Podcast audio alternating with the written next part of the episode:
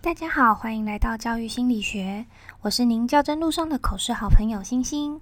这个节目主要是想让大家利用五分钟左右的时间来练习一题较真口试题目，里面会有我的拟答以及各种不同身份或情况的回答方式。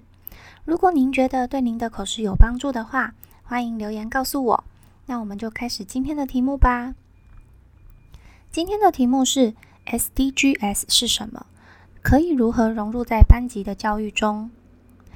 以下是我的回答方式。SDGs 是联合国宣布的二零三零永续发展目标。就我所知，包含了十七项目标，其中有两项我印象深刻，一个是学习，一个是性别平权。对我来说，我平常在班上做的事情就是教育，而性平教育是培养学生健全品格很重要的一个部分。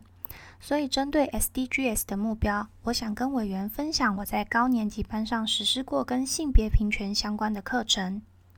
因为我每天会请学生写日记，有时候是针对当天特殊活动的记录，有时候是请学生编写小故事，或是进行国语课文的接写。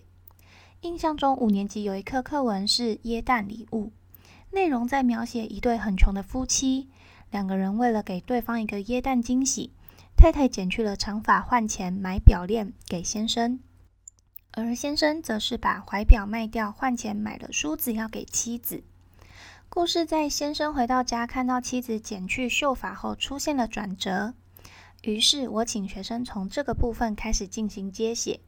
让我很意外的是。很多女生写男主角看到女主角剪头发后气得大骂女生，或者是男主角打了女主角，因为女主角剪头发没有经过他的同意。类似这样的剧情，让我心中产生了很大的疑惑。我原本以为现在学生已经比较没有男主外女主内的想法了，没想到我的学生竟然写出了这么父权观点的故事。所以我在班上进行了一些讨论。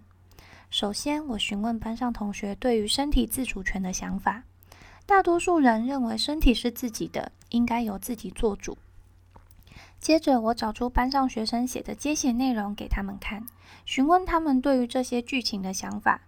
而学生很意外，自己说的身体自主却写出这样的内容。最后，我请学生小组讨论：如果他们真的遇到了这种无法为自己身体做主的时候，可以怎么处理或应对？经过这堂课后，我请学生们分组重新写了这则故事的接写。学生大多都能写出很有创意的故事，也很符合性别平权的观点。这是让我印象很深刻的一个活动，也是我在班上曾做过跟 SDGs 有关的教学活动。以上是我的分享。